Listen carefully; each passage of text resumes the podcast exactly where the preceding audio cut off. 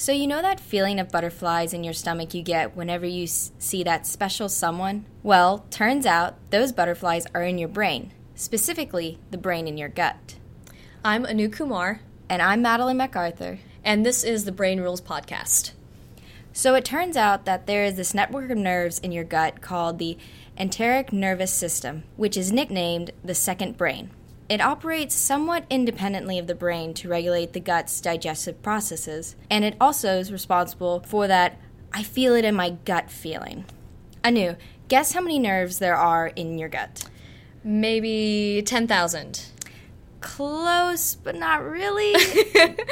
there are a hundred million neurons in your gut. That's more than in your spinal cord. So the next time you get that butterflies in your stomach kind of feeling, remember it's actually your brain's gut who's responsible for that lovey dovey feeling. Oh man, that is very interesting because I never really thought of the brain having a specific control portion of the gut. So I never really realized that the butterflies in your stomach was actually because of like these different processes controlled by the brain. Yeah, it's actually a whole brain sitting in your stomach. Oh my gosh. that is that's so weird to like think you have a second brain sitting in your stomach and to think that they have more neurons than the spinal cord. That Yeah. that is pretty insane. So, in case you haven't noticed, we are doing this episode on everyone's favorite topic, love. Um, or maybe everyone's least favorite topic, depending on how you look at it. We just opened up with how butterflies in your stomach is actually caused by a second brain in your stomach, which is really awesome and also weird at the same time. Um, so now I want to definitely dive into something that I think a lot of people in uh, child psychology, as well as just like um, social psychology have heard about, which is Sternberg's theory of love. And this kind of goes into the different stages or types of love between two different partners. Um, so, just listing these off, the different types of love uh, based on Sternberg's theory of love are liking, infatuation, fatuous love, empty love, romantic love, companionate love, and consummate love. So the difference between all of these is based on three really important aspects of a relationship, which is intimacy, passion, and commitment. So in some relationships, you might have one and not the other two, or two and not uh, the lone aspect. And then consummate love is when you have all three of them living in harmony within the relationship. So we'll just go down the list and see what all these types of relationships look like. So, in a liking relationship, you have intimacy with someone, but no passion or commitment. So, you enjoy getting to know them. You might enjoy uh, spending a little bit of time with them, but not really holding down any sort of commitment, and you don't have a lot invested in them. Right, so maybe some crushes, like passing crushes, could be filed underneath liking. Uh, and infatuation is uh, this is the closest thing that I think resembles the love at first sight scenario. It refers to whenever you have an immediate, intense physical attraction to someone, and this feeling is pretty short lived. And uh, fatuous love is a combination of infatuation and commitment. So there's not a lot of deep conversation going on at this stage. So both pe- people may focus more on the immediate attraction um, than who their partner is as a person. So it sounds very superficial whenever you describe it like that.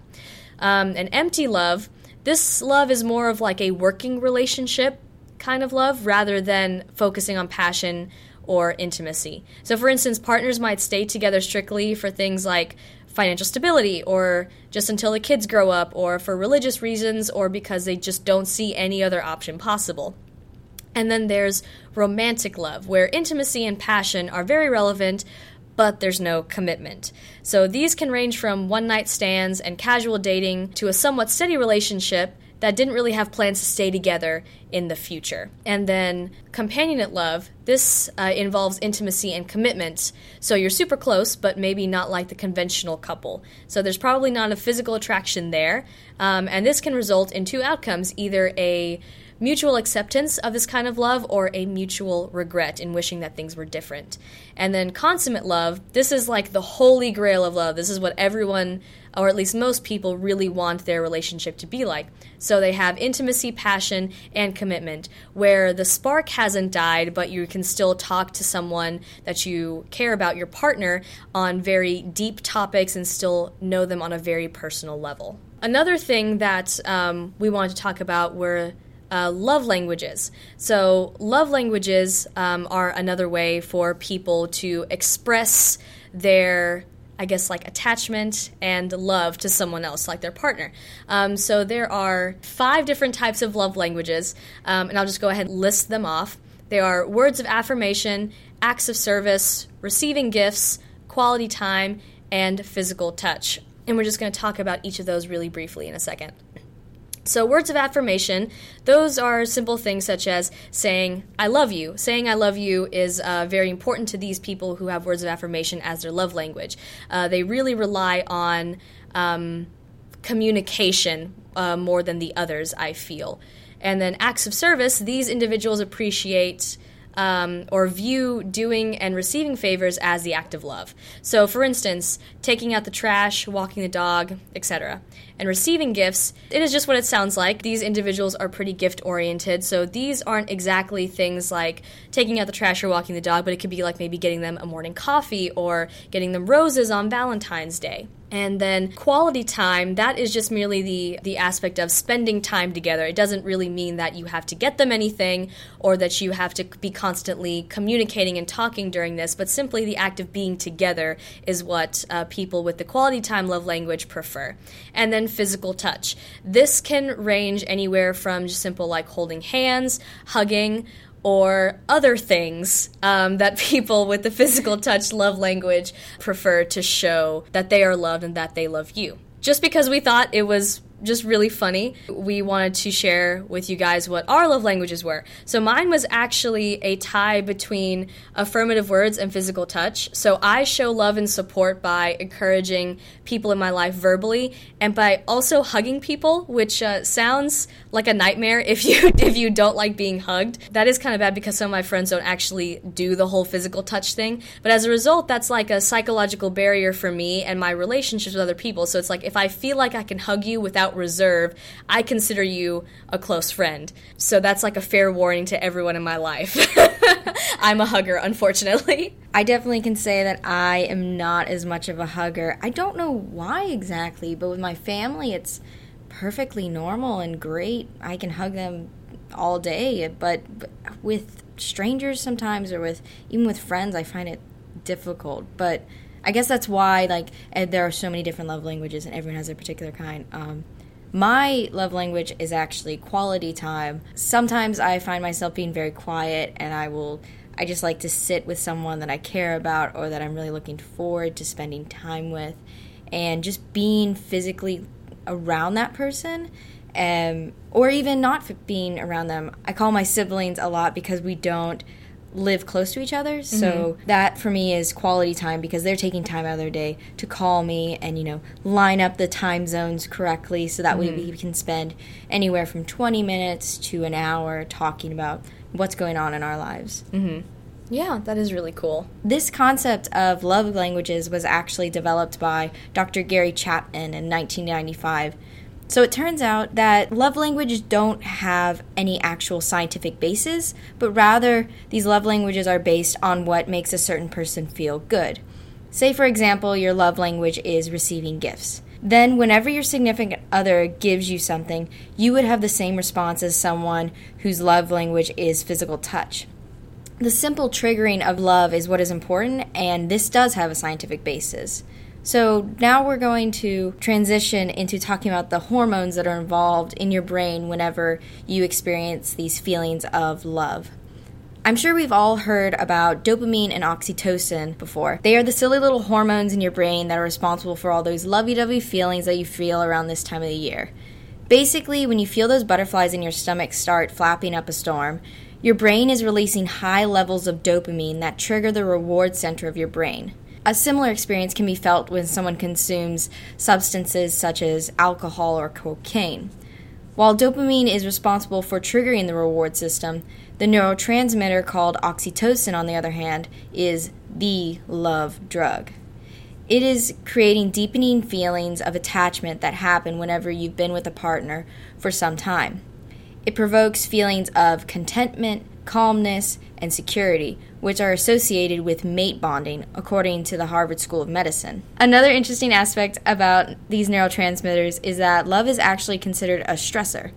Yes, love equals stress. I believe that. I'm sure we all can, and Yeah. it kind of affirms these feelings, these stressful feelings we can get around this time of the year. So, love is associated with the stress hormone cortisol, which is, increases with romantic love. This increase in cortisol makes our bodies think that there is a crisis happening that we need to deal with. And I'm not talking about the type of crisis where you have to try on five different types of outfits before a date, even though I would probably consider that a crisis. that as well. definitely is a crisis. Um, this stress can manifest itself in a variety of physical and emotional responses, such as the heart racing, sweaty palms, flushed cheeks, and the feelings of passion and anxiety. Now, as your cortisol levels rise, your levels of serotonin, which is another neurotransmitter, is actually depleting.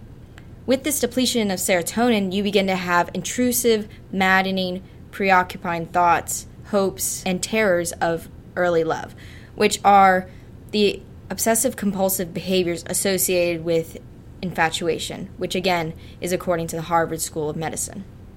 And this response is uh, is pretty similar to just like a regular stress response too, isn't that? It is. because cor- cortisol is the main uh, stress hormone in the body. So that gets released whenever you're experiencing just regular stress uh, of like maybe studying for a test or um, maybe dealing with a family member that you may not be very close with, but you still have that being released whenever you're thinking about all of these things related to love. It's even related to that fight or flight type of reaction we have to things. So it's it's amazing how this wonderful thing we think about love is actually in our brain connected to these very basic human instincts that we don't that we wouldn't normally think would be associated with um, love and fight or flight. Like, do I need to flee for my life, or I'm in love with this amazing person? Right.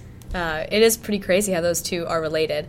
Um, but yeah, so we also want to go ahead and dive right into uh, John Lee's six different types of love. So this is a little bit different from Sternberg's type of love because this, um, uh, sorry, Sternberg's theory of love, because John Lee um, put these six different uh, descriptions into to describe uh, how individuals love other people. Um, so this is more relating into individuals, how they perceive love, rather than um, couples and uh, partners, and how that additive kind of relationship uh, can be ca- uh, can be categorized.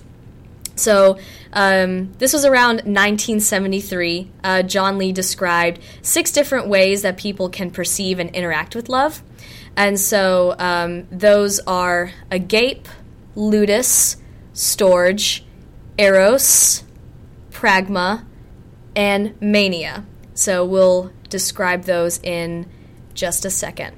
So agape um, is the first category. So this is uh, the most selfless kind of love. And these type of people like to give more than they like to receive. So this isn't just limited to romantic love either um, as this is the kind of love that is most commonly exhibited by parents. So this kind of love is hallmarked by traits such as being patient and faithful and the willingness to make sacrifices.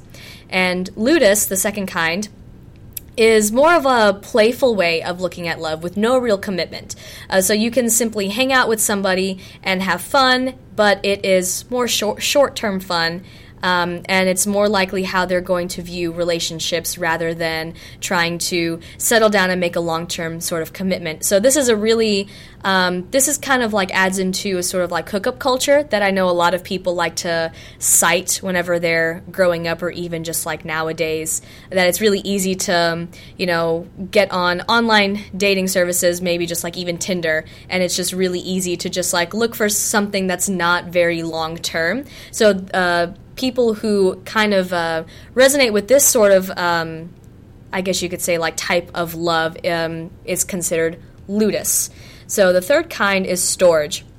So this is actually based on a friendship turned love, um, and this this really has like it starts with uh, two uh, with someone having friendship like intentions, and then over a long period of time, you have feelings develop.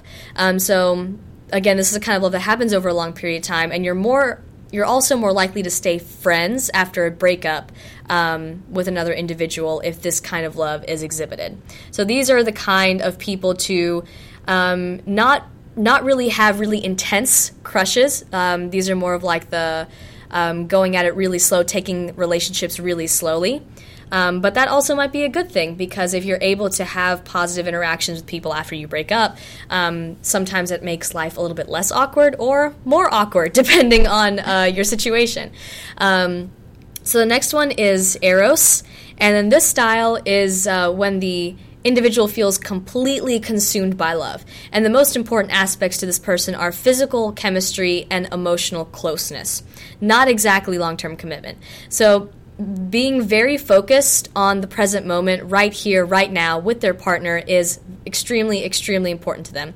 So, like I said, long term commitment may not necessarily be a hallmark trait, but that doesn't mean it won't develop later on, um, but it's not always a guarantee.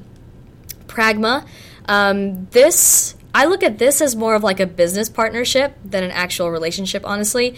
This is more about the practicality of a relationship rather than the aspects of intimacy and passion. So, this is whenever someone views a relationship as kind of like, okay, this logistically will be perfect because we come from the same social class or the same culture or we're part of the same religion or our personalities are compatible.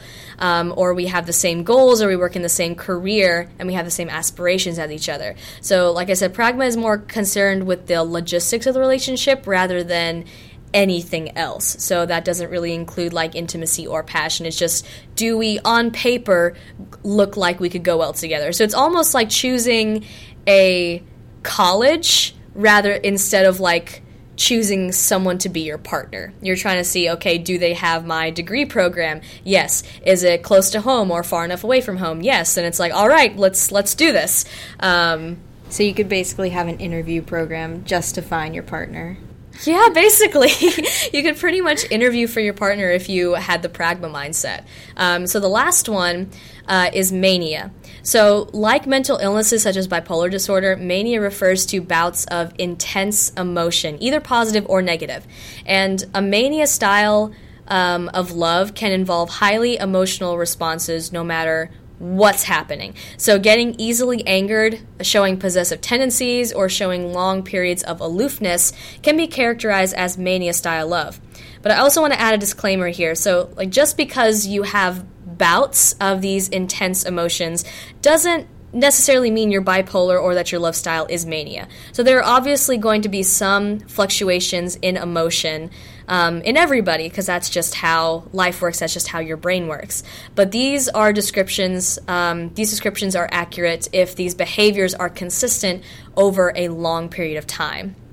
So, does someone fit into one of these love, I guess, types? for their entire life, or is it kind of with the love languages you can kind of have multiple ones, or are you more just focused on you have this one? Um, you can start off with one, so you can have one that you're more um, naturally attuned to, but I definitely as you you go throughout life and you have all these different experiences, you can definitely change that. Because I know for me, like whenever I was younger, I used to just like hate hugs like but but um, my family is a very hugging family and so i i guess like i learned um, as like I grew up that just like hugging in my family just means that you know I love you. That's just like another way that they say I love you. Right. So even though I think I've always been kind of like an affirmative words type person, I think I started to develop the whole physical touch thing whenever I was older, when I was just like, oh, let me hug you and show support, instead of just like telling you, I support you, I will say that and now just like hug somebody. Right. So I think that's the same, I feel like that's the same thing with um, these love types. Um, because you can definitely have bouts wherever you're just like, okay, I'm just dating this person because I'm not looking for anything right now. I'm not looking right. to settle down or anything like that. Um, but that doesn't necessarily mean you have to like hold on to that for your entire life. I definitely think there's stages in people's life where they go for okay, I am going to be as selfless as possible, and I want to give this person that um, who I'm dating or like who I'm with uh, everything. And like if they get their heart broken or something, then they might just be like, okay, maybe I'll be a little bit less selfless. Maybe I'll be a little bit less emotionally involved in my next relationship. Um, so it could definitely change through experience, um, but definitely don't feel that just because uh, one description fits who you are right now, it doesn't mean that it can't change for Right. better or for worse. So you won't be pigeonholed to just one type of how you love, one way of how you love people, but it can change. Because I feel like, I feel like mania relates more to, I guess, younger people and how they love, and it just there's a lot of passion, and it's just a lot of very fierce emotions, like you said, positive or negative. Mm-hmm. Hopefully, mostly positive. Yeah. And uh, but then if you're betrayed or hurt in some way, then the negative feelings jump out really quickly, and possibly as you grow older, you change and start to develop different ways of love because I, I'm I'm sure we've all heard from people who are older like that honeymoon phase like it slowly fades and like a relationship becomes more about working together. And so mm-hmm. that's that's why I was curious about seeing if you're the type of love you like experience with uh, towards others could change. Definitely, and even like you said, with um, with just like everything being more emotionally intense when we're younger, that also has to deal with just like the insane amount of hormones that are like raging through the brain at that Yes, the time. hormones. Back to the hormones. everything everything really just like gets down to the hormones. You know, it's just um, you get whenever you're younger, at least like through that great, wonderful period of life when you're going through just adolescence, uh, Right. everyone's favorite stage of life.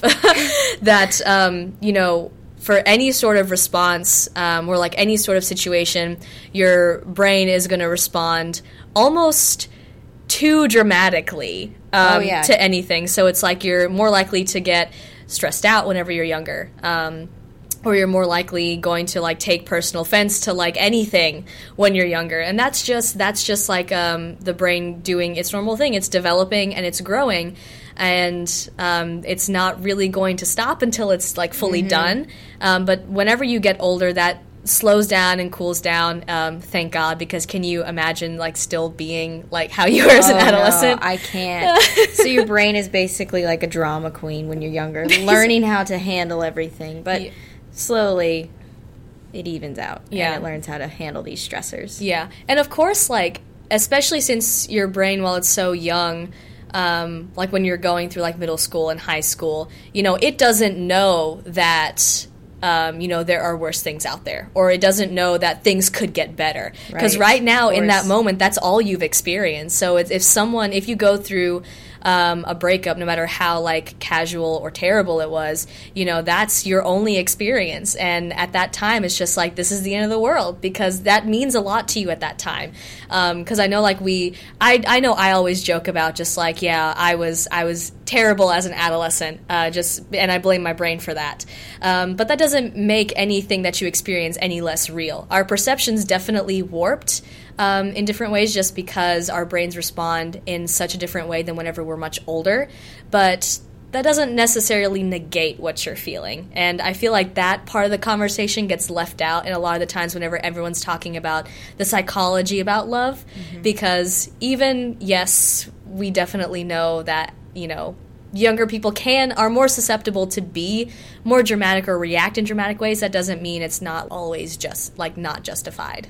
All right so that concludes this episode of the brain rules podcast. If you like what you heard please share this episode with a friend. And if you haven't already subscribe to the daily beacon podcast on soundcloud itunes or your stock podcast app. And be sure to check back for episodes every other week. We hope you've learned something new today, and we'll see you next time.